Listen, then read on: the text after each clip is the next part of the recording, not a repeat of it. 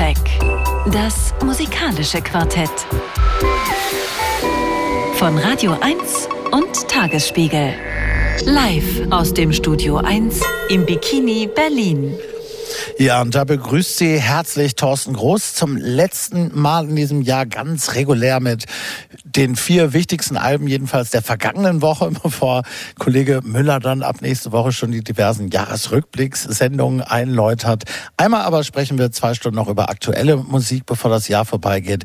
Und das werden wir tun mit äh, Hella Wittenberg vom Rolling Stone und Musikexpress, mit der lieben Radio 1 Kollegin Milena Fessmann und Hannes Solter vom Tagesspiegel, die ich alle gleich noch ein bisschen ausführlicher vorstellen werde.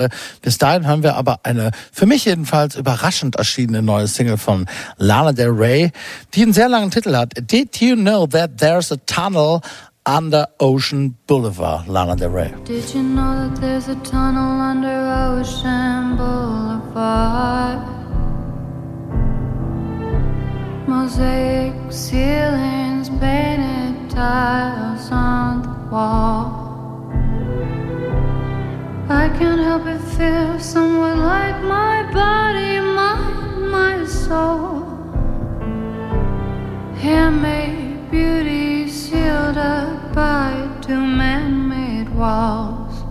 And I'm like, when's it gonna be my turn?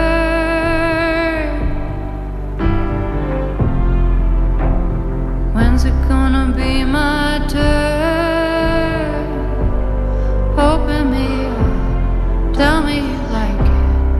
Love me to death, love me until. I love myself. There's a tunnel under Ocean Boulevard. There's a tunnel under Ocean Boulevard. There's a girl who sings Hotel California.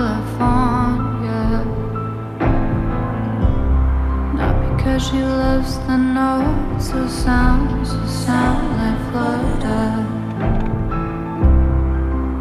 It's because she's in a world preserved. Only a few have found the door. It's like Amarillo,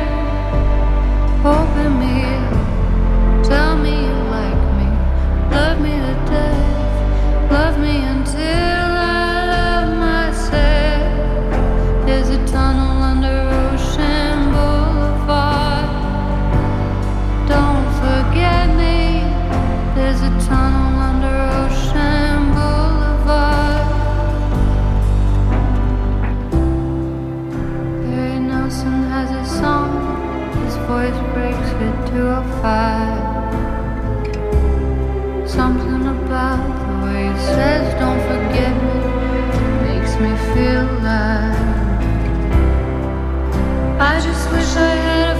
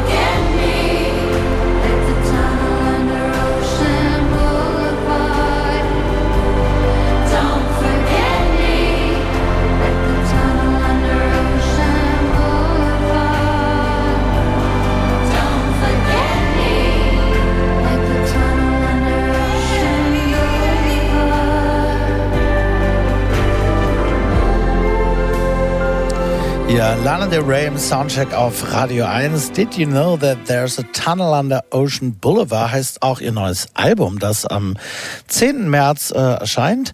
Da können wir uns darauf freuen. Und falls Lana Del Rey mithört, könnte sie demnächst mal vorbeikommen oder einen Termin mit uns arrangieren, wo sie dann endlich mal ihren Soundcheck Award von 2019 abholen könnte. Wollten wir ihr damals verleihen im Rahmen ihres Konzerts in der Mercedes-Benz Arena. Die Tour ist abgesagt worden. Jetzt setzt das Ding langsam Staub an und es ist so ein schöner Award von Otto Steininger wie alle. Deshalb äh, würden wir uns freuen.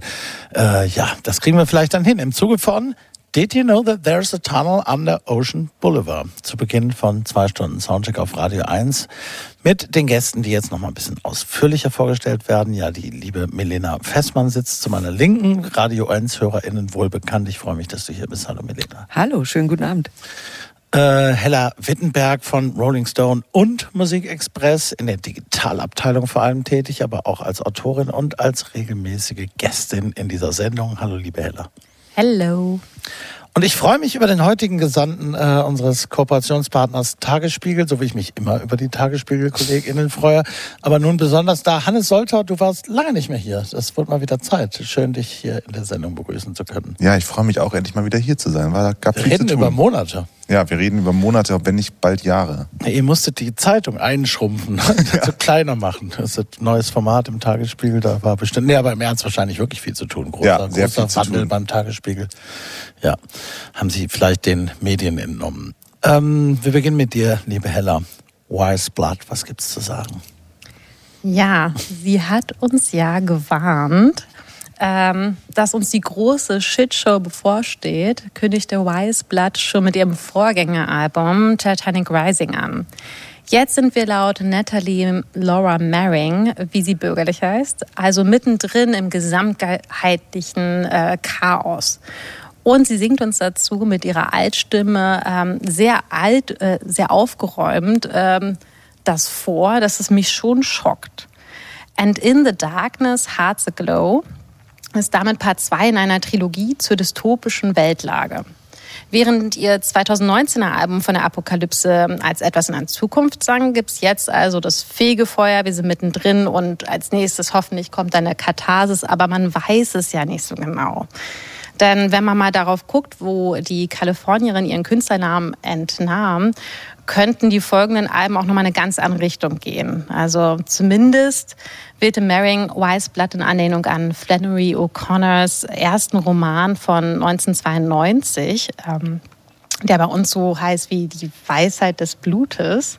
Und da geht's ja so äh, um einen Protagonisten mit Kriegstrauma und der sich dazu manisch-religiösen Sektenführer entwickelt, äh, der immer gegen die Kirche pestet. Auch Maring hat einen christlich geprägten Background. Als sie 88 in der amerikanischen Kleinstadt aufwuchs, traten ihre Eltern den Born-Again Christians, Christians bei. Und ja, zunächst ließ auch Maring Religion in Form von Kirchenmusik und Chor in ihr Leben. Und ich finde auch so diese Orgeln, der Gospelgesang und Glockenschläge, die erinnern jetzt auf ihrem neuen Werk schon auch an diese Zeit. Aber inhaltlich hat sich die Desillusionierung definitiv durchgesetzt. Den christlichen Glauben hat sie längst den Rücken zugekehrt. Und ähm, ja, das liegt auch an ihrer Liebe zu der Comedy-Gruppe Gruppe, The Kids äh, in the Hall. Und da feierte sie besonders Scott Thompson. Und als, als Fan von eben diesen schwulen Komiker fragte sie schon, wieso soll der dann halt nicht in den Himmel kommen? Ja, und diese Kirchenstutzigkeit, die sie dann eben weg vom Christentum kommen, auch ähm, ja mit Bands wie Jackie O Motherfucker und dann als Sängerin von der Hardrock-Band Satanized. Ja, als Wise Blood macht sie seit 2003 Folkmusik, die ähm, immer auch mit der Spiritualität liebäugelt. 2011 erschien dann ihr Debüt The Outside Room, was noch um einiges stroniger war als das, was wir jetzt von ihr hören auf And in the Darkness Hearts Aglow. Eine Platte, die wirklich mit offen, ordentlich Softness gegen das Krasse jetzt ackert und ihre sahnig süße Stimme singt da gegen den Irrsinn an. Aber Hauptsache alles immer sehr klar und sakral, wie in Children of the Empire, das wir jetzt hören.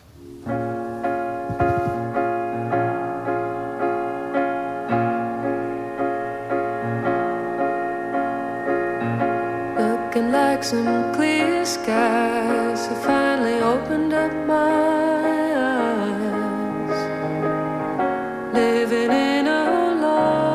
time,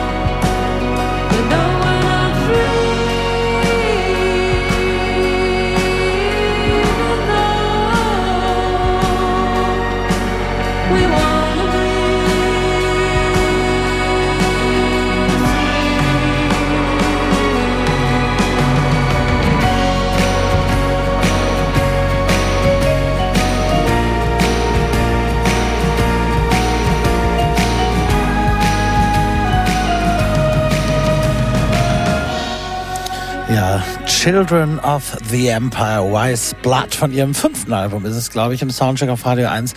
Und ich muss gleich sagen, Ich finde das bestürzend schön und wahnsinnig ergreifend. Ich finde, das kann ich gleich vorwegnehmen. Es ist wirklich ihr bestes Album bislang und es passt eben du hast es teilweise angedeutet, Hella, so wahnsinnig gut in diese Zeit, glaube ich, für den Empfindungszustand von ganz vielen Leuten. Es ist einerseits, ne, das ist natürlich die, die ganzen apokalyptischen Rahmenbedingungen, unter denen wir gerade leben oder so, hat das absolut verinnerlicht. Aber es ist ja gar nicht fatalistisch. Es ist aber auch nicht kitschig. Ich finde, es ist wirklich die Musik, wenn es irgendwie ein kollektives Gefühl gerade gibt in dieser Zeit von Vereinzelung und ja auch ne so so Spaltung, die immer wieder besungene, dann ist glaube ich der kollektive Gefühlszustand jetzt am Ende dieses Jahres Erschöpfung. Ne? Es ist also ne wir diese Pandemie ist ja immer noch nicht vorbei, aber das war jetzt natürlich auch ein Jahr Jahr, wo sehr viel Leben einerseits zurückgekehrt ist, was mit viel Aufregung für viele verbunden war. Wir haben Krieg in Europa, äh, die Klima, also man, man muss es gar nicht mehr alles aufzählen. Und ich treffe ganz viele Leute, die einfach jetzt wirklich platt sind. Das ist ein bisschen zu viel von allem. Und das ist einerseits wärmendes Kissen, aber halt auch nicht so eskapistisch wärmendes Kissen. Ich finde, sie macht das so toll auf diesem Album.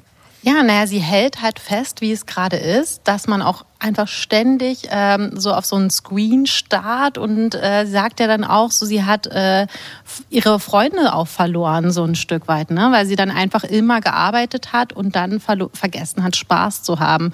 Ich finde, das kann man auf ganz viele Bereiche ja so äh, wiederfinden, eben in der Pandemie, wo dann jeder so für sich saß und dachte, naja, trotzdem, jetzt muss ich aber ein bestimmtes Pensum schaffen und äh, so ein bisschen dieses äh, verloren für diesen Moment zu existieren. Und ähm, ich musste so an, äh, auch gerade weil wir Lana Del Rey gerade gehört haben, daran denken, dass sie ja auch auf ähm, hier Chemtrails Over the Country Club zu hören war bei dem letzten Track. Mhm. Und auch da dachte ich so, sie gibt dieser Schwermut nochmal eine Schwere. Und das auch wieder mit diesem Album, ohne dass ich aber dann denke, das ist so ein, so ein Boden, so, so, so, so ein schwarzes Loch einfach nur, sondern sie hält das so fest. Und man nimmt das dann so an. Das finde ich äh, schon einzigartig. Also ich finde, das hat was wahnsinnig Trostspendendes. Also im besten Sinne.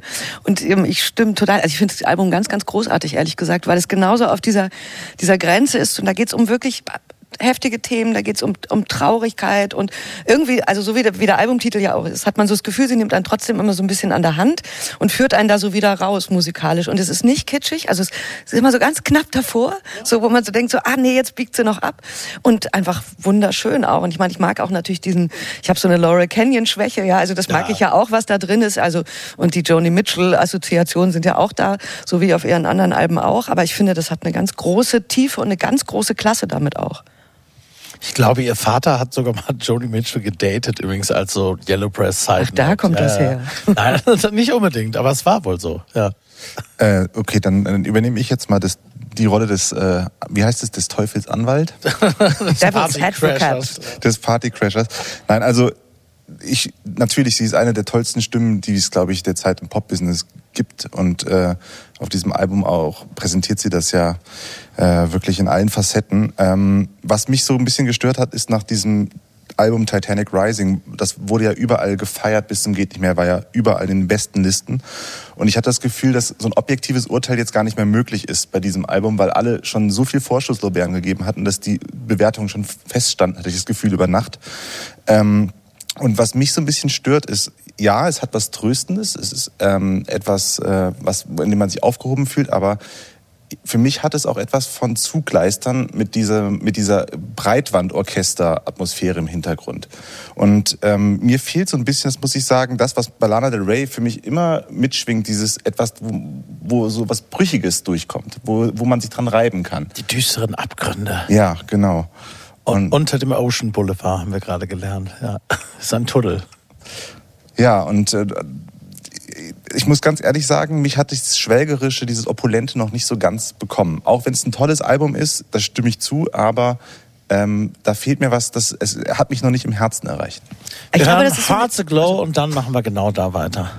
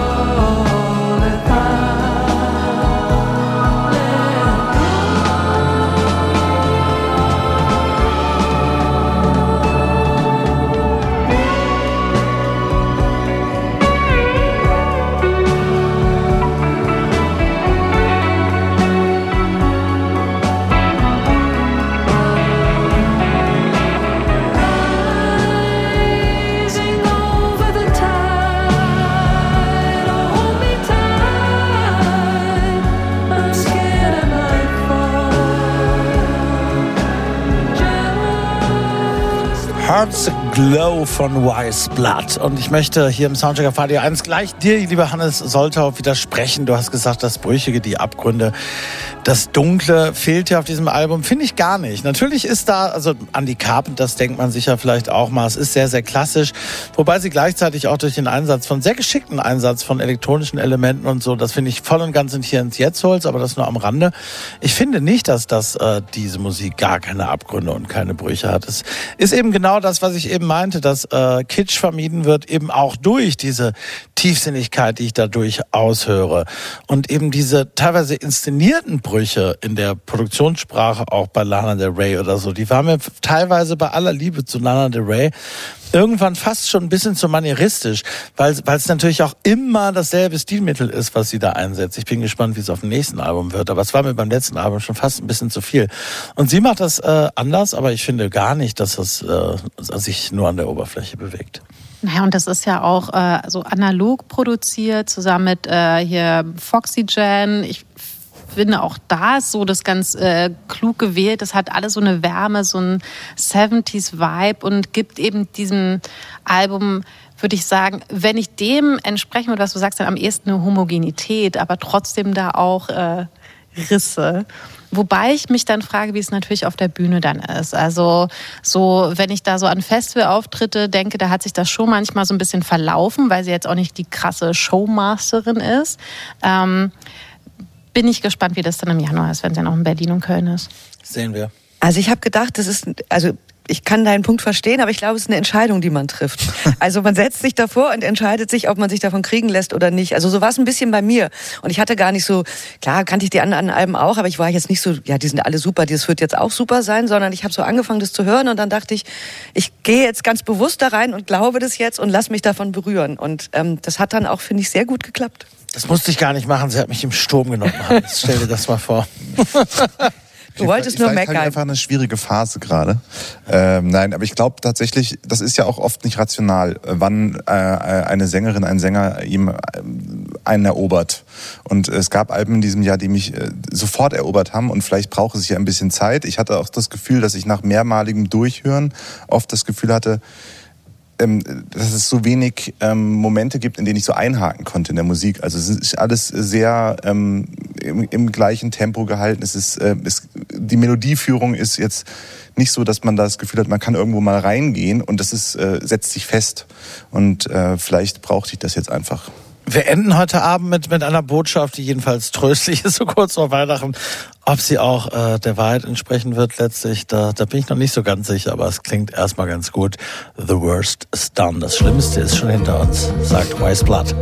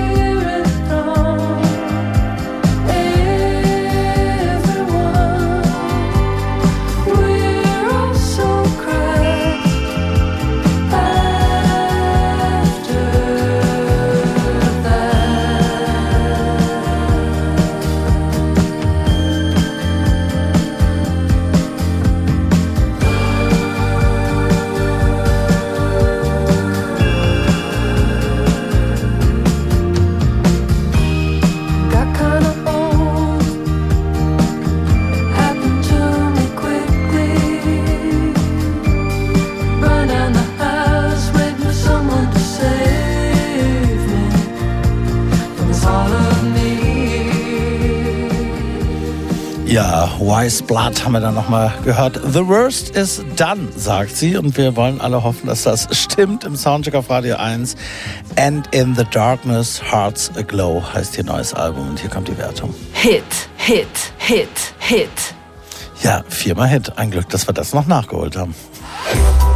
Soundcheck. Das musikalische Quartett. Von Radio 1 und Tagesspiegel.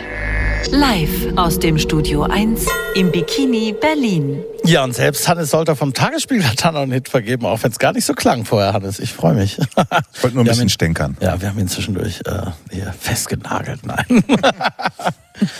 Bedroht. So.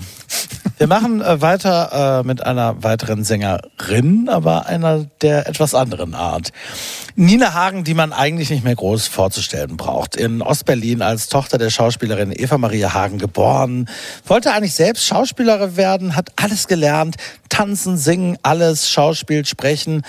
Konnte alles schon früh, durfte aber nicht, da ihre Mutter mit Wolf Biermann zusammen war und als politisch unzuverlässig galt, wie das in der DDR dann so genannt wurde. Hier und da hat sie dennoch ein paar Filme schon gemacht in den 70er Jahren und dann die Genehmigung immerhin- als Schlagersängerin bekommen. Ihr früher Hit, du hast den Farbfilm vergessen, das haben wir alle mitbekommen, lief beim großen Zapfenstreich von Ex-Kanzlerin Angela Merkel vor einigen Monaten. Im Zuge der Biermann-Ausbürgerin wechselte Nina Hagen in den Westen über, wo sie als Nina Hagen Band zwei Alben mit den späteren Musikern der Rockband Spliff veröffentlichte. Diese finde ich im Grunde bis heute so die karrieredefinierende Musik von Nina Hagen enthalten und zum Besten gehören, was es an Rockmusik in deutscher Sprache gibt. In den folgenden Jahren und Jahrzehnten lebte der künstlerische Freigeist Nina Hagen in New York, London, Amsterdam, Rio de Janeiro, Los Angeles, wurde ein deutscher Weltstar, kann man so sagen. Äh, bestens international vernetzte Popkultur-Ikone aus Deutschland gibt's ja auch nicht so viele. Mit allerdings überschaubarem Interesse nach den Regeln der Branche zu spielen oder überhaupt irgendwelche Erwartungshaltungen zu erfüllen. Lieber beschäftigte sich Nina Hagen mit Esoterik, Science Fiction, engagierte sich politisch, war absolut nicht festzulegen, spielte mal in einem Film von Otto Walkes mit und war dann wieder in der Jury der Castingshow Popstars. Nina Hagen hat all diese Jahre unzählige Alben veröffentlicht und zuletzt zehn Jahre lang kein einziges. Weswegen man ihr neues, heute erschienenes Album Utopia natürlich sofort überall als großes Comeback beschrieben hat. Tatsächlich sind die Songs auf diesem Album aber über einen sehr langen Abstand in unterschiedlichen kreativen Phasen entstanden. Die ältesten sind 20 Jahre schon alt. Herbert Grönemeyer war es nun, der Nina Hagen auf seinem Label Grönland die künstlerische Freiheit zusicherte, das Album genau so veröffentlichen zu dürfen, wie sie wollte. Und so hat sie also gewissermaßen so ein Best-of all der Aufnahmen und Segmente kompiliert, an denen sie ja in den letzten 20, 25 Jahren mit ihrem Co-Produzenten und Gitarristen Warner Polland gearbeitet hatte. Hagen covert hier Blowing in the Wind. Sie covert einen Song von Sheryl Crow und den Bergarbeiter-Klassiker 16 Tons. Sie singt mit Bob Geldof, hat den bereits seit zwei Jahren bekannten Song, äh, Titelsong äh, mit George Clinton aufgenommen. Ein Querschnitt der Welt von Nina Hagen auf diesem Album. Space Rock, leichte Electroclash-Andeutung, Reggae, Dub, Pop, natürlich Rockmusik, Friedenslieder, Skurriles. Ja, Nina Hagen. Wir hören United Women of the World.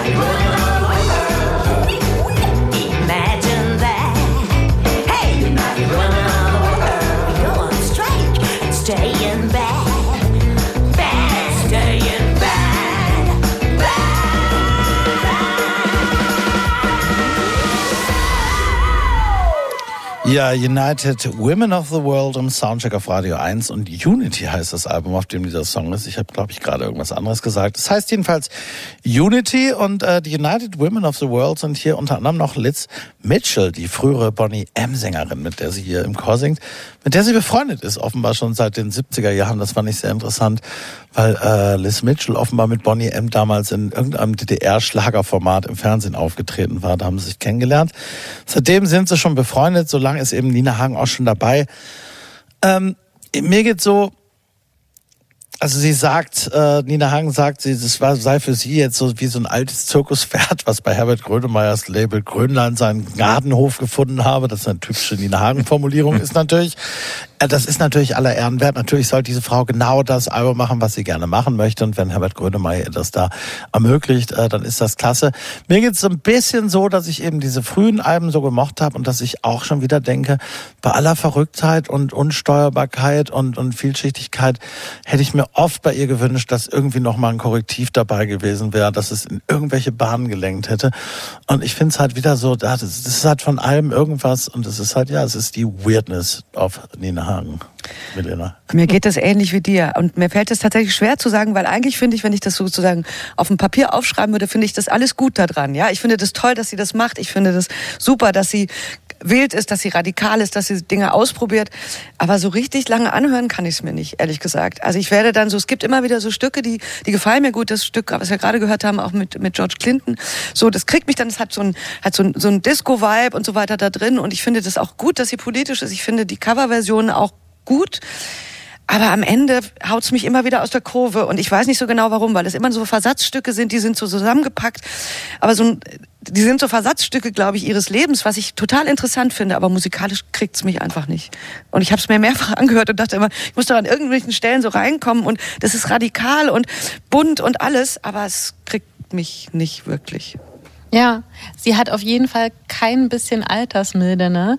Und trotzdem klingen so, äh, selbst wenn sie da auf äh, feministische Strömungen hin, hinweist und, und äh, auch in Videos ja so allen so eine, eine Stimme da äh, oder ein Gesicht gibt, ähm, das wirkt alles so viel retro, ne? Das ist irgendwie nicht im Hier und Jetzt verhaftet, obwohl sie das ja schon auch will oder ähm, und dafür ja auch echt äh, ihr Ego definitiv zurücknimmt. Das, und deswegen, ich werde sie auf jeden Fall auch immer auf so ein Podest stellen und ihr auch sehr viel verzeihen an so ein bisschen, ähm, wo es dann wieder auch so auf Albumlänge so ein bisschen, naja, sich mm, verliert.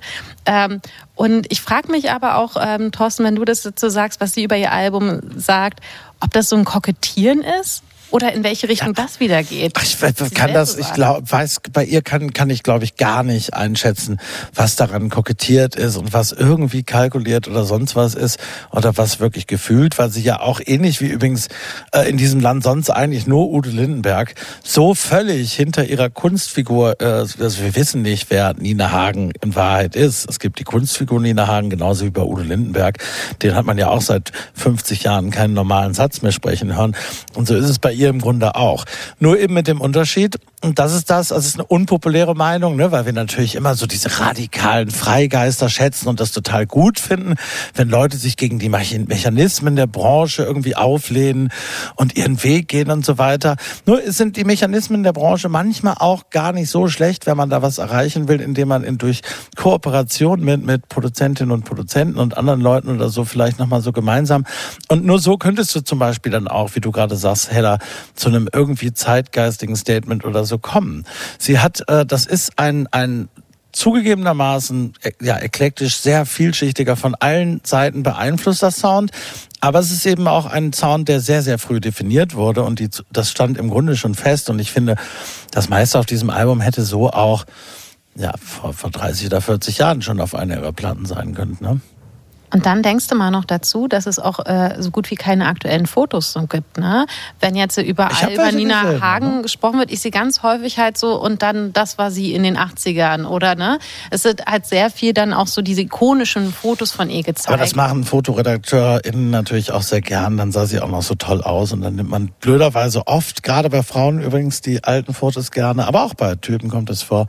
Aber Äh, ich habe aber auch aktuelle weniger. gesehen. Weniger. Es ist, es wird überwiegend bei Frauen gemacht. Das mhm. stimmt, ja. Was, was ich sehr spannend finde an unserer Runde ist, ich weiß nicht, ob Hella es dir auch so geht wie mir, dass du das erste Mal live dabei bist, wenn Nina Hagen mit neuer Musik nach außen tritt. Äh, Also, dass man so wirklich sich bewusst damit auseinandersetzt. Absolut, ja. Also, ich kenne Nina Hagen sozusagen nur im Blick zurück, beziehungsweise... Ähm, ich glaube, das erste Mal ist mir aufgefallen, einer von diesen Blödelkomödien Sieben Zwerge als, als Schauspieler. Das war der Otto Wagens-Film, den ich eben kurz angedeutet genau, habe. Genau, genau. Aber ähm, äh, wir haben sie ja sozusagen gar nicht in dieser Phase erleben können, weil wir dann noch lange nicht geboren waren, in der äh, ähm, sie eben so stilprägend war. Ja, ja, leider schon. ja, nee, weil ich finde, das finde das find ich gerade das Spannende und Bereichernde an der Runde, ähm, dass wir gar nicht sozusagen diesen, diesen Bruch da drin haben, sondern für mich war sie halt immer schon diese schräge Mediengestalt auch. Ähm, ich sehe trotzdem, dass sie natürlich ein großes feministisches Verdienst hat auch. Ähm und was sie ja vor allem wirklich ist und immer war, äh, und das hören wir in dem Song ganz stark, finde ich nochmal eine unfassbar einmalige Sängerin ja. auf jeden Fall. Gib mir deine Liebe.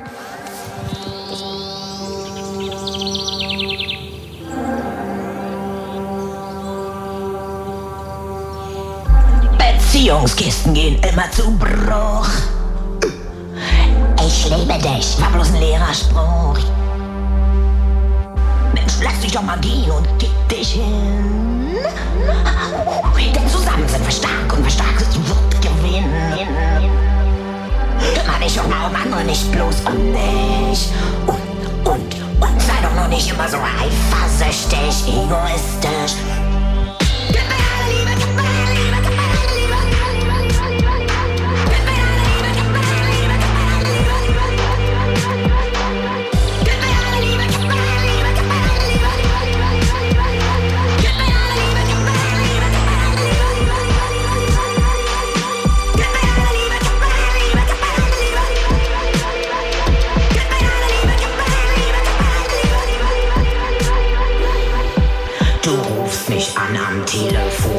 Und machst auf harte Atmung. Deine miese Neckerei, die hat man ja auch schon. Ey, was ist denn eigentlich deine Erwartung? Hast du geglaubt, das geht? Wenn man seine Freundin einfach hintergeht. Sei doch nicht so blöd. Balanciere deine Bosheit etwas, also nein. Für deine Tür, ich würde immer noch mal rein. Doch mal so wie Jesus. Let's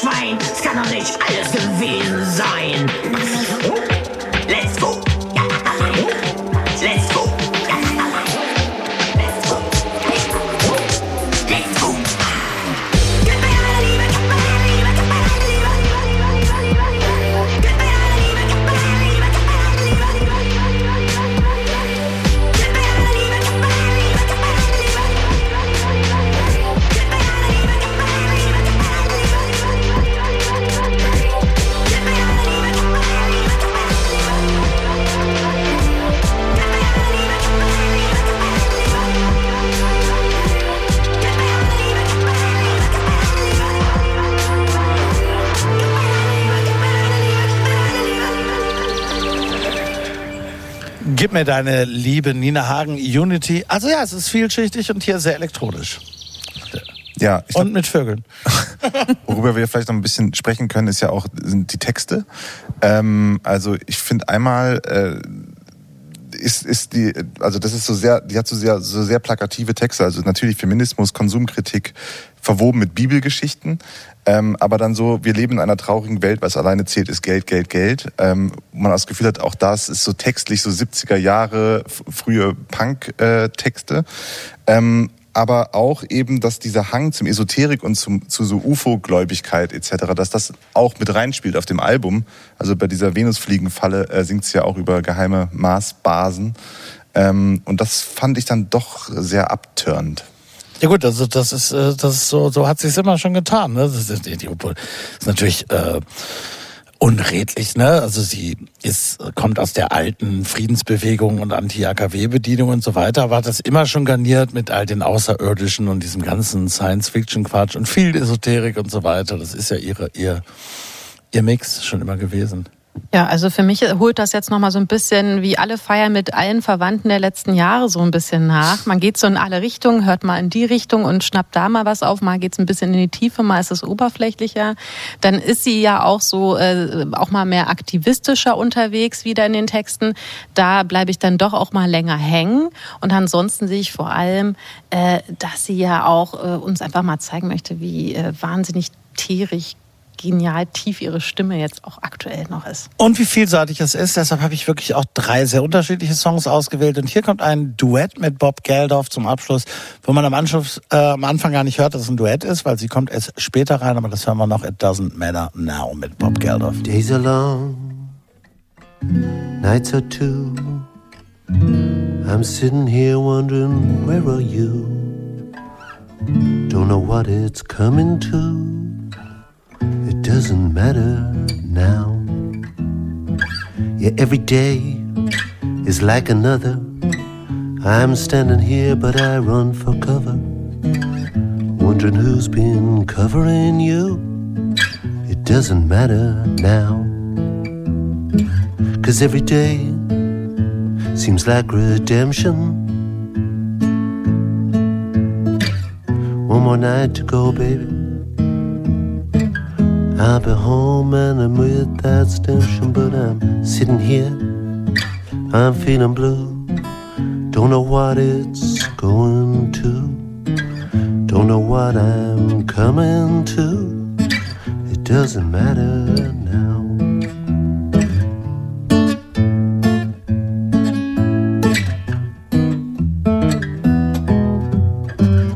Days are long, nights are blue. I'm sitting here without you. Don't know what we're coming to. It doesn't matter now. It doesn't matter now. It doesn't matter now.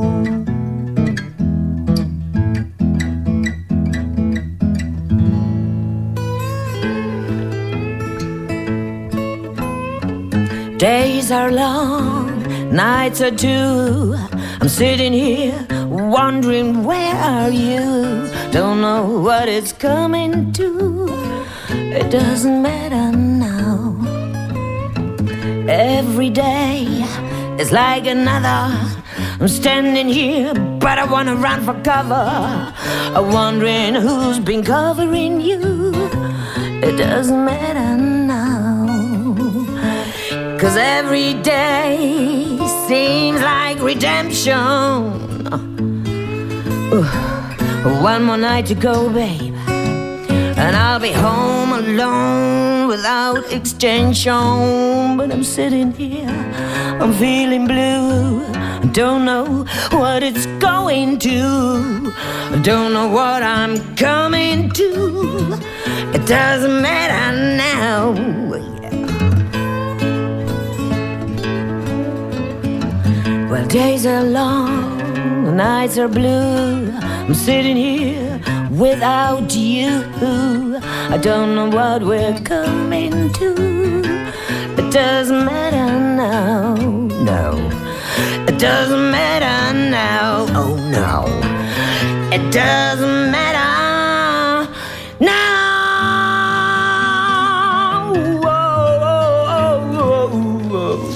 Ja, unverkennbar. Nina Hagen hier mit Bob Geldof. It Doesn't Matter Now von ihrem neuen Album Unity im Soundcheck auf Radio 1 und hier kommt die Wertung.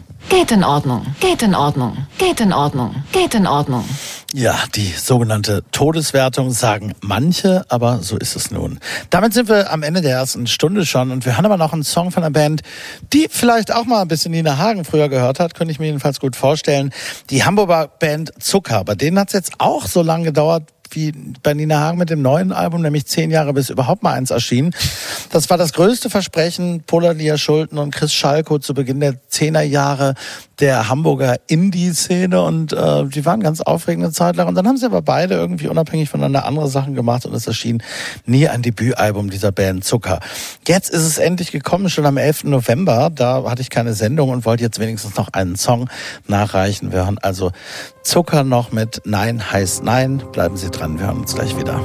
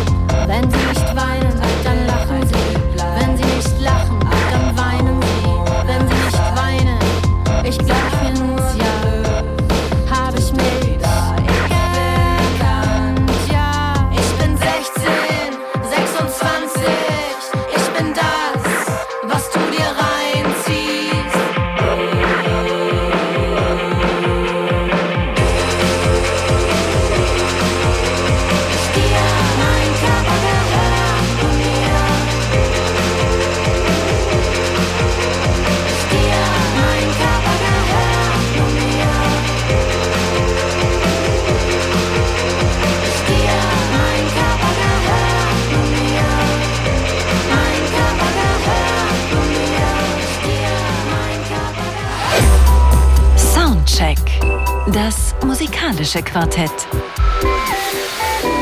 Von Radio 1 und Tagesspiegel. Live aus dem Studio 1 im Bikini Berlin. Ja, zu Beginn der zweiten Stunde mit Thorsten Groß weiterhin, Hella Wittenberg, Hannes Soltau und äh, Melina Fessmann. Und wir hören zum Auftakt einen Song von Sam Fender. Ist ein neuer Song, Wild Grey Ocean, der aber einer Deluxe-Version seines aktuellen Albums äh, beiliegt, das heute erschienen ist, mit noch einem zusätzlichen Live-Album und so weiter. Und zwei Bonustracks. Wir hören Wild Grey, Grey Ocean.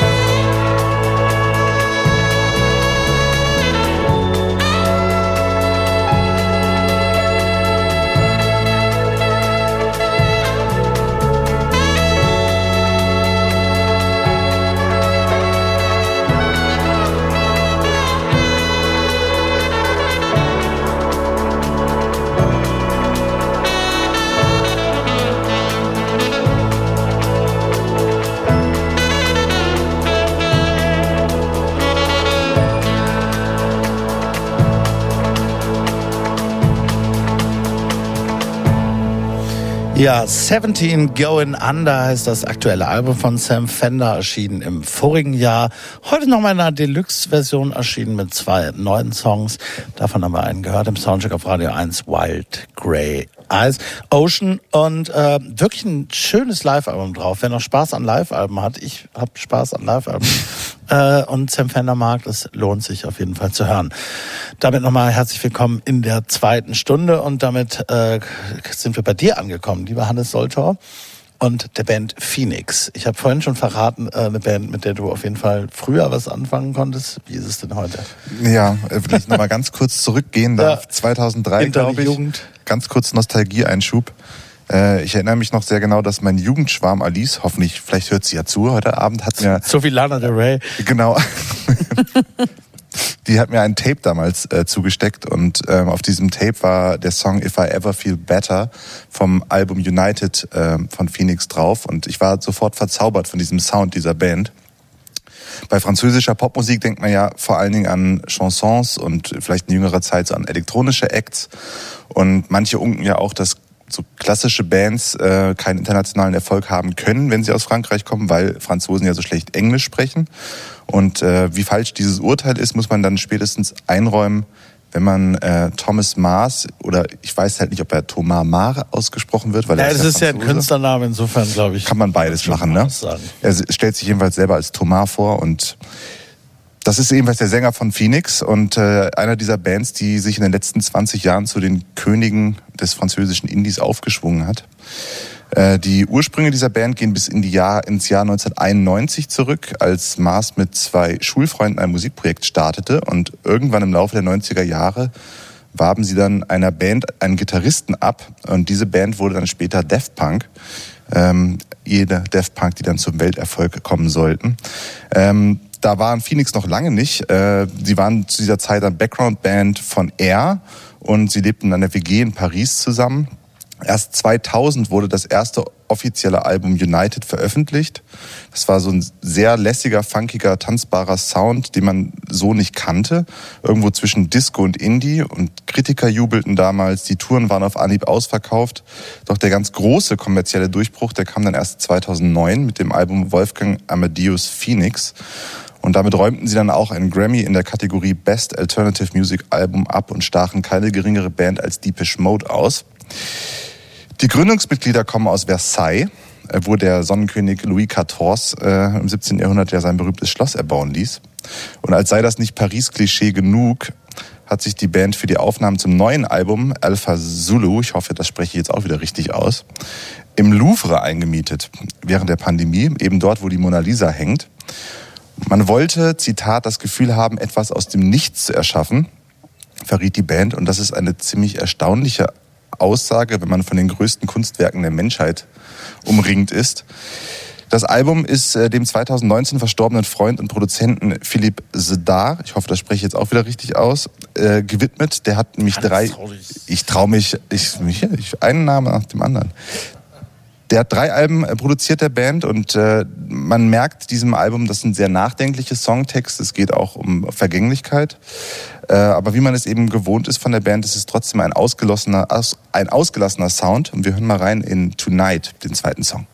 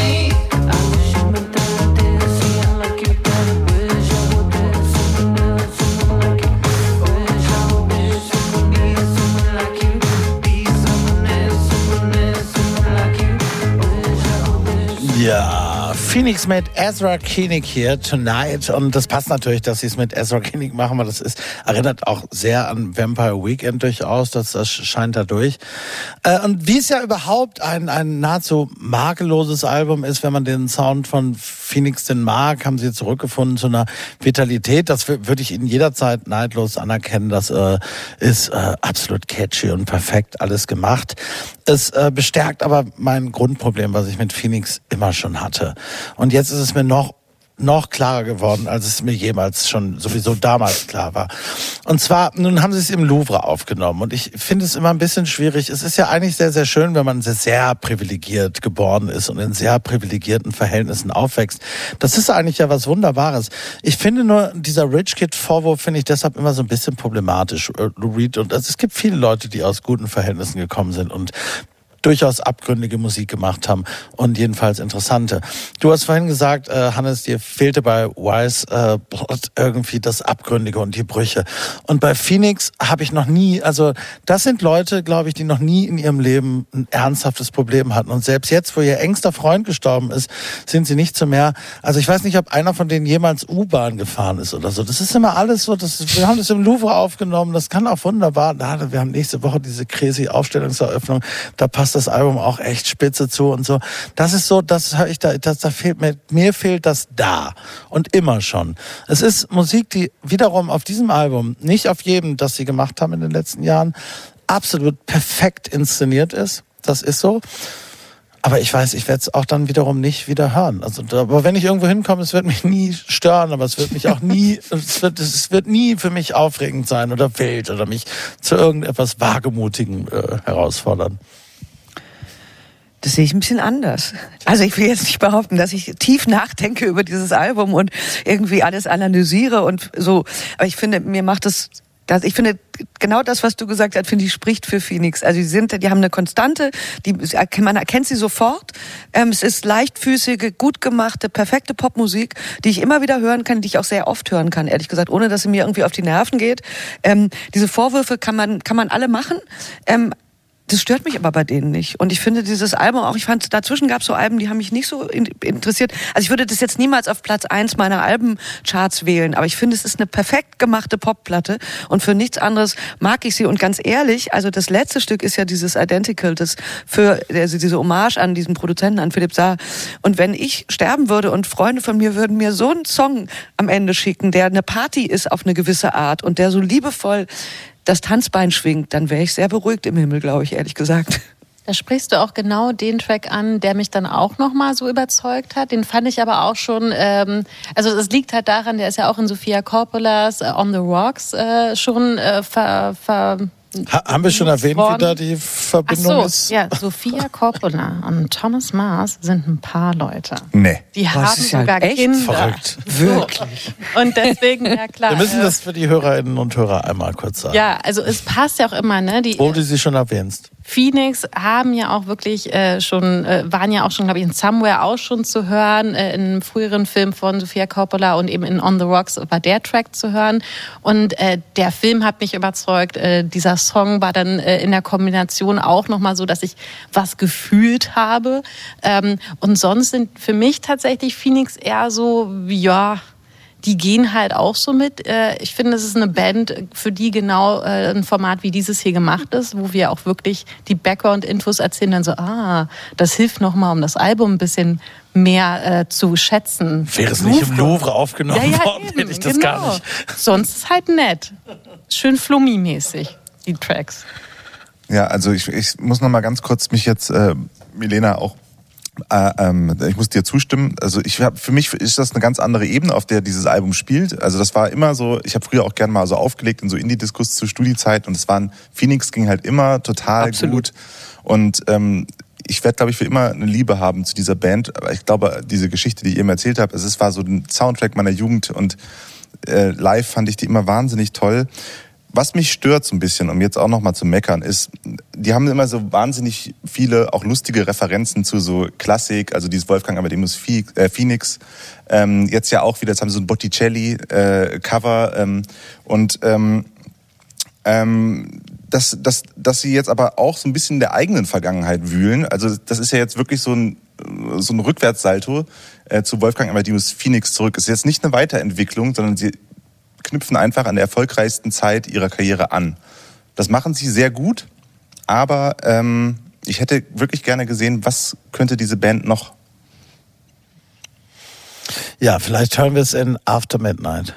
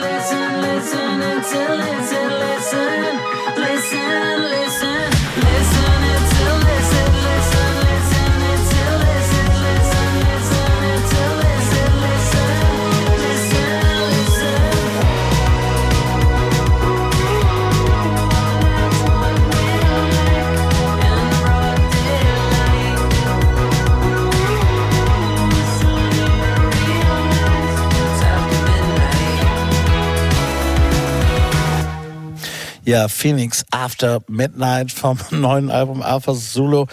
Und äh, an der Stelle möchte ich einmal kurz auch nochmal mit Blick auf so privilegiertes Aufwachsen und äh, sehr interessante und ja, wahrscheinlich, also natürlich interessante Verwandtschaftsverhältnisse, meine liebste Phoenix-Geschichte erzählen, denn Thomas Mars oder Thomas Mars oder wie auch immer ist ja nicht zuletzt der Neffe des leider verstorbenen Helmut Karasek, seines Zeichens, äh, ja, nicht zuletzt Teilnehmer einer Kritikerrunde der wir vielleicht den Namen indirekt so ein bisschen geklaut haben, das musikalische Quartett. Und äh, es begab sich zu der Zeit, äh, lieber Hannes, du hast es gerade erzählt, bevor ihr erfolgreichstes, glaube ich, Album Wolfgang Amadeus Phoenix nämlich erschien, dass ich damals noch beim Rolling Stone in der Redaktion war und wir überlegten, was man denn zu diesem Album machen könne. Phoenix hatten vorher im Rolling Stone nicht so richtig stattgefunden und so weiter, hatten auch nicht viele Fürsprecher in der Redaktion, muss man sagen, aber irgendwie wollten wir da was machen. Und dann war das damals, wusste man das noch nicht und irgendwie kam dann mein Kollege Arne Willander damit an, dass eben Karasek der Onkel sei von dem Mars. Und dann sollten wir doch Karasek, der da noch lebte, mal fragen, ob er nicht dazu schreiben wolle.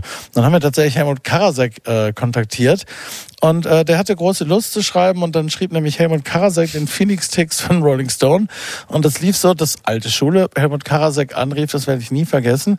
Und äh, weil es ging darum, wo kommt denn jetzt der Text und bla bla bla. Ja, den würde ich Ihnen dann am Telefon jetzt äh, durchdiktieren. Sie haben doch sicher ein tüchtiges Fräulein, das das schnell mittippen kann. und äh, ja, ne, so, das tüchtige Fräulein in Anführungszeichen war dann unsere geschätzte Kollegin Birgit Fuß, die aber tatsächlich dann live am Telefon den Text mitgetippt hat. Und es waren im Wesentlichen Familienerinnerungen. Das ist sehr interessant, findet man vielleicht noch im Archiv, äh, wie man zu Skiurlauben früher fuhr, noch mit der Familie und der junge Thomas Mars mit elf da auf den Skiern irgendwo in der Schweiz stand. So habe ich es in Erinnerung. Ich habe es jetzt nicht nochmal extra gelesen, aber es war jedenfalls ein äh, eigenwilliger, interessanter Blick auf die Band Phoenix damals.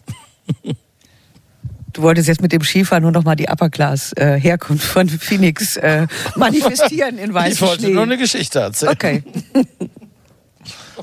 Ja, aber wir haben ähm, gerade auch nochmal abseits des, ähm, äh, während des Songs darüber gesprochen, dass diese Band vielleicht einen sehr privilegierten Hintergrund hat mit Versailles und Louvre etc., aber dass ähm, man ihnen nicht vorwerfen kann, dass sie prätentiös auftreten.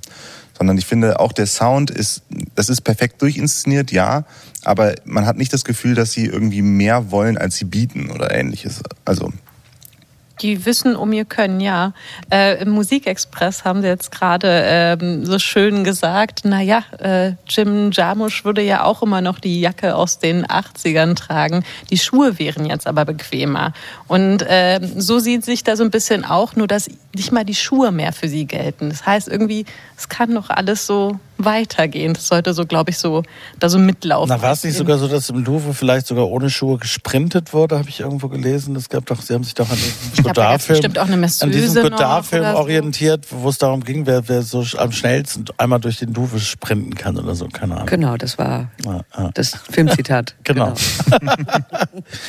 Nein, das ist alles äh, schön und perfekt gemacht. Das äh, würde ich gar nicht in Abrede stellen. Wir hören den übrigens meiner Ansicht nach vielleicht schönsten Song oder jedenfalls einen, der mir sehr gut gefällt.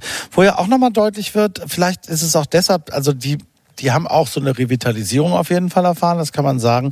Und das gilt ja für viele Bands aus der Generation, weil der gerade irgendwie so schon so ein kleines, weiß ich nicht, frühe Nullerjahre Indie-Rock-Revival gibt, was irgendwie auch die Strokes ja auf ihrem letzten Album und, und Yeah Yes, also plötzlich fällt vielen dieser Altvorderen, wie man jetzt schon fast sagen muss, auch wieder was ein, wo es eben auch jüngere Bands gibt, wie Idols und wie sie alle heißen. Vielleicht hat es damit zu tun. Und das ist so. Die haben auf jeden Fall wieder viel mehr Bock als auf den letzten paar Alben. Und das ist ein Song, der sehr steht, finde ich, so auch von den Gitarren und so her für diese Zeit zwischen 2000 und 2005. Als du sie wahrscheinlich aufgelegt hast. Ja. Artefakt.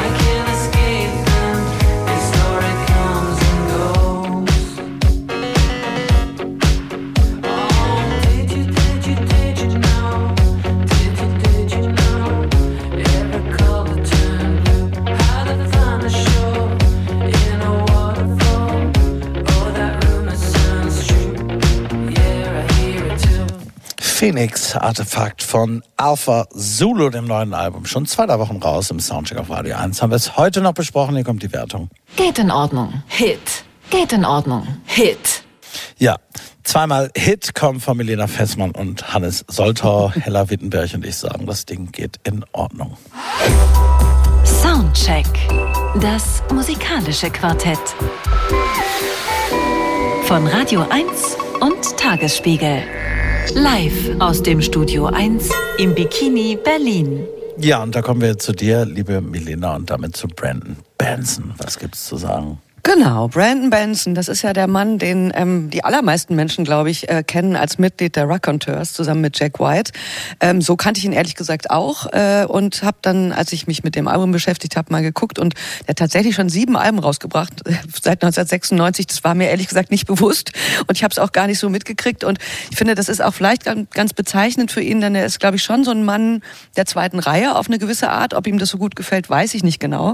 Aber er ist eben kein Superstar. Er ist aber natürlich trotzdem jemand eben A, in der Band der Raconteurs, aber natürlich auch jemand, der auf Tour geht. Und dem ist genau das passiert, was allen anderen auch passiert ist. Er hat nämlich geprobt für die South by Southwest, hatte den Tourbus sozusagen schon beladen 2020, um ihn dann wieder auszuladen und zu sagen, schade, Lockdown und ist nach Hause gegangen. Und ist ihm, wie allen anderen auch aufgefallen, dass es ziemlich anstrengend ist, wenn man zu Hause alleine rumsitzt und wie wichtig persönliche Kontakte sind und zwischenmenschliche Beziehungen. Und er hat das gemacht, was auch fast alle gemacht haben. Er hat daraus ein Album gemacht. Er war jetzt insofern noch ein bisschen ähm, radikaler. Also der ist ja, äh, wenn man ihn jetzt mal so overall beschreiben würde, würde man es wahrscheinlich als einen echten Powerpopper bezeichnen. Und ähm, das Album heißt Low Key und das ist auch durchaus wörtlich zu nehmen, denn er war tatsächlich alleine zu Hause und hat in seinem eigenen Studio alles selber eingespielt auf acht Spuren und hat daraus dann eben dieses Album gemacht. Und ähm, äh, Low Key steckt, wenn man das mal so, so sagen kann, finde ich, voller zugänglicher, perfekt produzierter Pop-Rock-Songs, irgendwo zwischen eingängig und leicht überraschend. Melody ist King und Solitude und Einsamkeit ist dabei dann die Königin. Das ist so ein bisschen Soft-Rock, nicht zuletzt äh, manifestiert durch das Cover von Jerry Rafferty's äh, Right Down the Line. Das finde ich eigentlich eine ziemlich gute Idee, dieses Stück zu covern. Wir hören jetzt aber erstmal den äh, Opener des Albums, der heißt Ain't No Good. Ungewohnt selbstkritisch. I made a mess of things and pissed off everyone. Oh no, what I've become a lonely man who's pushed away everyone over. Das ist ähm, so vordergründig geht es so um Selbsterkenntnis, ist aber auch ein bisschen banal, wenn man ehrlich ist. Also wenn ich so diese Zeilen höre, das ist so ein bisschen läuft über programmierte Drums und so einen bittersüßen Chorus, liebäugelt ein bisschen mit Hip-Hop, weil er hat er in Interviews gesagt, sich in diesem Lockdown sehr mit Hip-Hop beschäftigt hat. Für mein Gefühl hätte er sich noch ein bisschen mehr mit Hip-Hop beschäftigen können, aber wir können ja mal das Stück hören.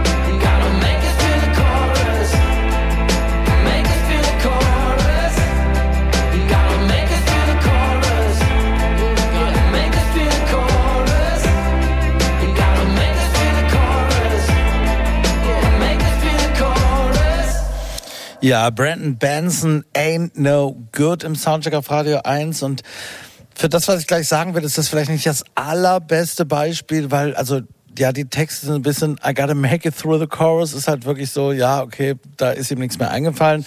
Auch sind es inzwischen diese, die Corona-Geschichten, da können ja, kann ja niemand was für, aber diese ganzen Geschichten gleichen einander natürlich alle, nachvollziehbarerweise, was bei mir zu einer Übersättigung führt. Ich mag es gar nicht mehr hören. Es ist vollkommen klar, inzwischen, ja, ihr konntet alle nicht spielen und wenn man zu Hause sitzt, hat man Platten gemacht. Wir haben übrigens in der Zeit andere Sachen gemacht. Das klar. Aber nach dieser Vorrede, ich komme aus einer anderen äh, Richtung auf Brandon Benson als du, Melinda, äh, nämlich ich habe ihn wahnsinnig geliebt und geschätzt als dieser, also er ist wirklich ein, ein Meister im Machen von sogenannten kleinen, großen Alben gewesen, Ende der 90er Jahre mit One Mississippi und La Palco. Zwei Alben, die ich absolut geliebt habe.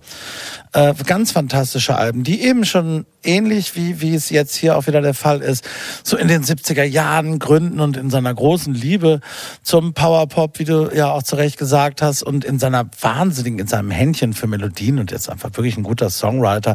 Ganz fantastische Alben, aber das mit so einer Lo-Fi-Ästhetik angegangen sind, mit der man dann, und da hat er auch ein ganz treues, zuverlässiges Publikum, irgendwie bis ans Ende aller Tage, solange man das so macht, so überall auf der Welt immer vor 300 Leuten spielen kann. Diese Platten fand ich toll. Und äh, dann ergab es sich eben, dass Jack White, der ja damals mit den White Stripes schon wahnsinnig erfolgreich war, diese sogenannte All-Star-Band Raconteurs gemacht hat. Und da fand ich auf dem ersten Album auch, dass ich genau wusste sofort, warum er ihn da ausgewählt hat, weil ich fand und auch im Grunde immer noch finde, dass sie sich perfekt ergänzen. Ne, so, also sowohl gesanglich als auch von ihrem Rangehen, der, der, der, die lieblichen Melodien eher von Brandon Benson und das etwas Schrullige im Hintergrund, das leicht brachialere, schon auf andere Weise Schrullige von, von Jack White hat sich gut ergänzt. Nun ist es leider so, wie ich finde, dass die Raconteurs ja auch eine Band geblieben sind, die ihr Versprechen, was sie mit dem ersten Album auch nur in vier oder fünf Songs gegeben haben, nie so ganz eingelöst haben. Es war dann auch immer so, bei Jack White ist immer so, da wird sehr, sehr viel produziert und vielleicht manchmal nicht lange genug drüber nachgedacht, keine Ahnung. Erste Album fand ich ein paar Songs super, danach nicht mehr. Und Brandon Benson selbst, der, wie du auch gesagt hast, immer weiter Soloplatten gemacht hat, dem tat das, glaube ich, insofern, das war jedenfalls mein Eindruck, nicht so gut, dann da die große Bühne mal geschnuppert zu haben, dass der dann auch auf seinen Soloplatten immer muskulöser wurde und da vielleicht plötzlich irgendwas wollte. Was, ich, was mir nicht so gut gefallen hat, wie auch auf seinem letzten Album, er wurde mir dann eigentlich so ein bisschen egal als Solokünstler. Und jetzt plötzlich macht er wieder die Musik, die ich an ihm mag. So. Und ob das jetzt im, im Lockdown oder sonst wie, vielleicht brauchte man das dafür, aber das ist jetzt nicht unbedingt der erste Song, aber ich finde, da sind ganz wunderbare Songs wieder drauf. So schöne, wunderbare Brandon Benson Songs. Die Texte sind nicht so toll, die sind, geht so, aber sind, also ich freue mich, diese Platte zu hören. Für mich war er ja immer, ist er immer noch mein Lieblingsrakonteur. Ne? Ich finde auch so gerade dieses äh, melodische, er bringt so wirklich eben dieses, weshalb du zurückgehst zu den Songs und ist dieses äh, wirklich gute Gegengewicht halt gegen äh, zu, zum Geprolle halt auch einfach von Jack White. Ähm, die Solo-Sachen von ihnen habe ich so mal mehr, mal weniger verfolgt. Ähm, ja, bei dieser Platte ich meine, wieso nennt er die dann auch Low-Key? Das ist so wie so, als würde er sich selbst schon damit so in so, so framen, weil es wirklich alles so dadurch echt einfach so, so niedrigschwellig ist, so dieses, also so, so, so einfach sehr schwach ankommt bei mir. Ähm, und er auch selbst in Interviews erzählt, naja, er brauchte einfach einen Grund, jetzt wieder auf Tour gehen zu können, weil er selbst noch so von seinem äh, letzten Album Dear Life von 2020 so überzeugt ist. Das wollte er jetzt auf die Bühne bringen. Naja, und so lange hat er sich wohl auch nicht mit der Platte beschäftigt. Ähm, ja, und nun fällt es mir schwer, auch da so ein richtig äh, holistisches Bild von diesem Album zu bekommen, weil die Lyrics so vordergründig mh, lahm sind, also so, so, so auch also einfach in diesem wirklich ja ähm, people separate, yeah they do, they do, dann sind wiederholt das. super, also. das ist sehr banal und, Und- wirken so hingeschrieben. Ja, und dann frage ich mich ja, also geht's euch da auch so? Ich kann dann auch nicht weghören, weil ich dann nur die Lyrics höre und dann nicht mal den Song singen kann. Nee, mir geht's genau anders. Ich habe das große Glück, dass ich, dass ich mir eins bewahrt habe. Also wir, wir konnten ja alle am Anfang mal irgendwann kein Englisch, als wir angefangen haben, englischsprachige Musik zu hören. Und dann hat man sich irgendwas vorgestellt und manchmal wünschte ich mir, es wäre immer noch so. Und ich habe mir das so ein bisschen bewahrt. Ich, ich höre nicht automatisch die Texte. Außerdem ich Englisch sehr gut kann, äh, kann ich das Kopf, wenn ich merke, oh, das ist, nicht, ist jetzt vielleicht gar nicht so wichtig, dann kann ich das verdrängen und dann höre ich das eher so lautmalerisch. Das ist, gelingt mir da. Das ist ganz gut, glaube ich. Bei der Platte, glaube ich, eine gute Eigenschaft. Absolut, Die. Texte sind. Ja, Empfehlung. die, also die Stärken der, der Platte sind ja die Melodien und das Songwriting. Und ähm, also bei diesem Song eben, wir haben gerade auch schon drüber gesprochen, äh, man hat das Gefühl, man kennt diesen Song. Man kennt diesen Song, obwohl man ihn das erste Mal hört.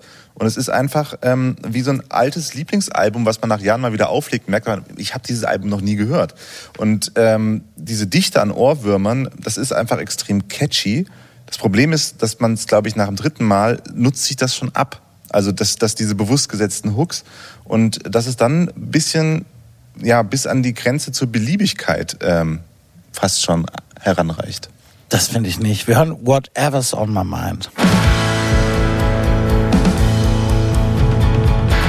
Why you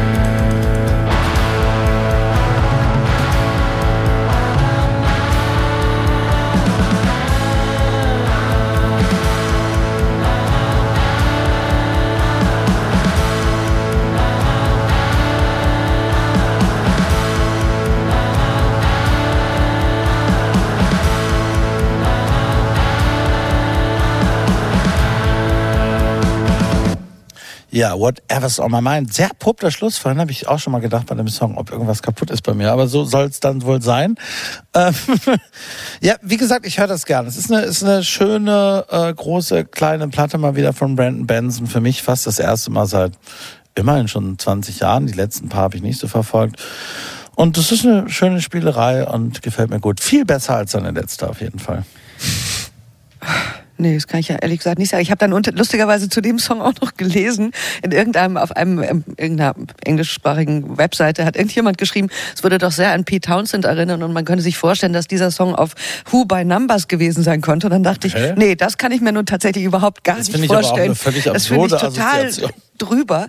So, und ähm, ja, ich, ich habe es ja vorhin schon so ein bisschen angedeutet. Ich finde die vergleichsweise belanglos, diese Platte. Und ich hätte mir eher gewünscht, er hätte nicht sein Studio, also sich alleine in sein Studio reingesetzt, sondern hätte sie die Tür aufgemacht und irgendjemand anderen dazugeholt, weil im Fa- Zweifelsfalle wäre das besser gewesen vielleicht oder ideenreicher oder keine Ahnung. Also es sind total catchy Popsongs, die bleiben kleben, aber so wie du, Hannes, auch gesagt hast, nach dreimal hören kommen sie einen irgendwie aus den Ohren raus und sie bleiben, da, da ist nichts dabei, was mich halten lässt, irgendwie eine Sekunde. Und ich habe eine große Schwäche für Yachtrock und ich mag Softrock und sowas alles, ja.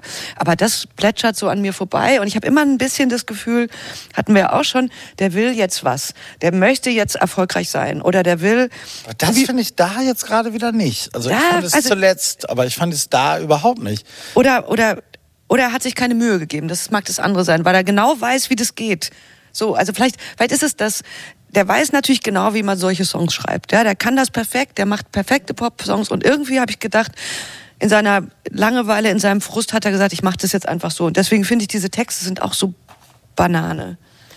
Aber 30 Minuten. Ich finde, da kann man auch äh, das noch öfter hören und noch mal noch nach was suchen, was man da gut finden möchte, weil 30 Minuten ist, ist eine Ansage, das kann man auch mal gut schaffen. Äh, ich würde gerne noch mal über das Cover sprechen, ne? das ähm, Jerry Rafferty Cover, das äh, mich Was auch ein bisschen unerwartet sehr äh, äh, ge- getroffen hat, wirklich, weil äh, das für mich nicht reinpasst. Mhm. Meintest ja so, das ist so, äh, das fließt da so rein. Für, ich fand auch da hat er dem nichts wirklich hinzuzufügen, außer es ist natürlich eine Verneigung vor dieser Zeit des 78, in der das so, also wahnsinnig geprägt wurde. Aber das ist auch so, das plätschert so dahin. Hilfe. Ja, Hannes. Nina Hagen hatte fünf Cover auf ihrem Album, oder? Sechs sogar. Also ein, ein Cover kann man ihm verzeihen. Vergleichst du gerade? Wir müssen jetzt so langsam in den. Wir hören jetzt mal ein Nicht-Cover. Ähm, das, ist das, das ist ein bisschen doof, weil es nicht meine Argumentation stützt, der Songtitel, sondern eure. Er heißt nämlich Whole Lotta Nothing.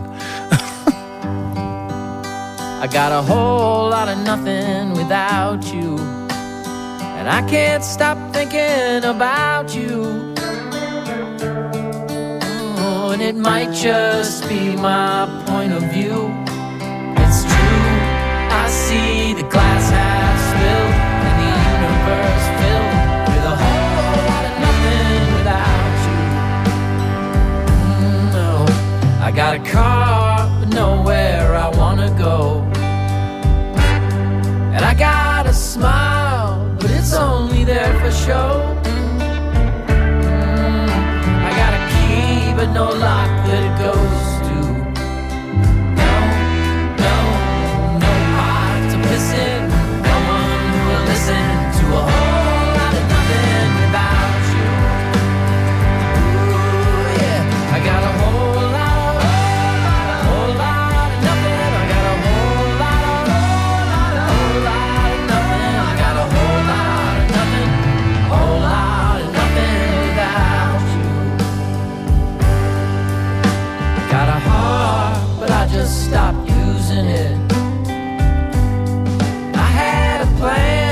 I couldn't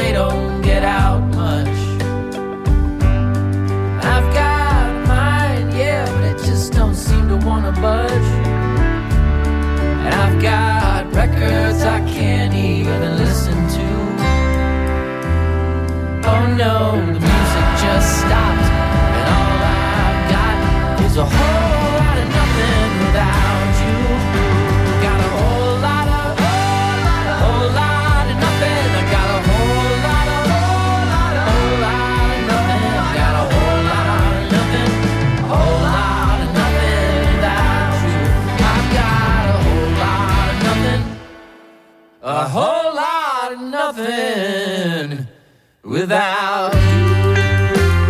Whole lot of nothing without you. Whole lot of nothing. Allerdings without you, ne? Brandon Benson. Das wollen wir mal Hat aber festhalten. jemand viel Nick Lowe gehört, ne? Ah, da auch das wahrscheinlich. Vom neuen Album Low Key. Hier kommt die Soundcheck-Wertung. Geht in Ordnung. Niete. Geht in Ordnung. Hit. Ja, Niete sagt Milena Fessmann. Ich sag Hit, so, weil mich das schön an die alten Brandon Benson-Alben erinnert. Hella Wittenberg und Hannes Solter sagen, das Ding geht in Ordnung. Und damit sind wir kurz vor Ende meiner jedenfalls letzten Soundcheck-Sendung dieses Jahres. Kollege Müller wird jetzt noch einige Male Rückblick halten und so weiter. Aber wir kommen ans Ende eines ja, in jeglicher Hinsicht turbulenten, vielseitigen Veröffentlichungsjahrs ja auch. Ne?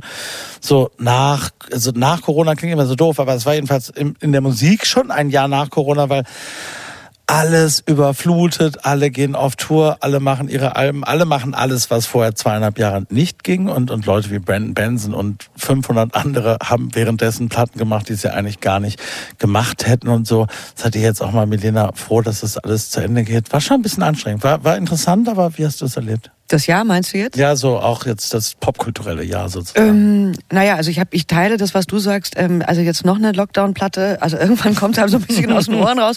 Und da ja alle das Gleiche gemacht haben und wir uns ja auch daran erinnern können, dann haben wir im Prinzip auch das Gleiche gemacht, nur dass wir keine Platte gemacht haben. Also die Erfahrungen sind ja sehr, Genau. sehr allgemein, sagen wir Ja, mal so. Einige von uns Und- haben vielleicht gehäkelt.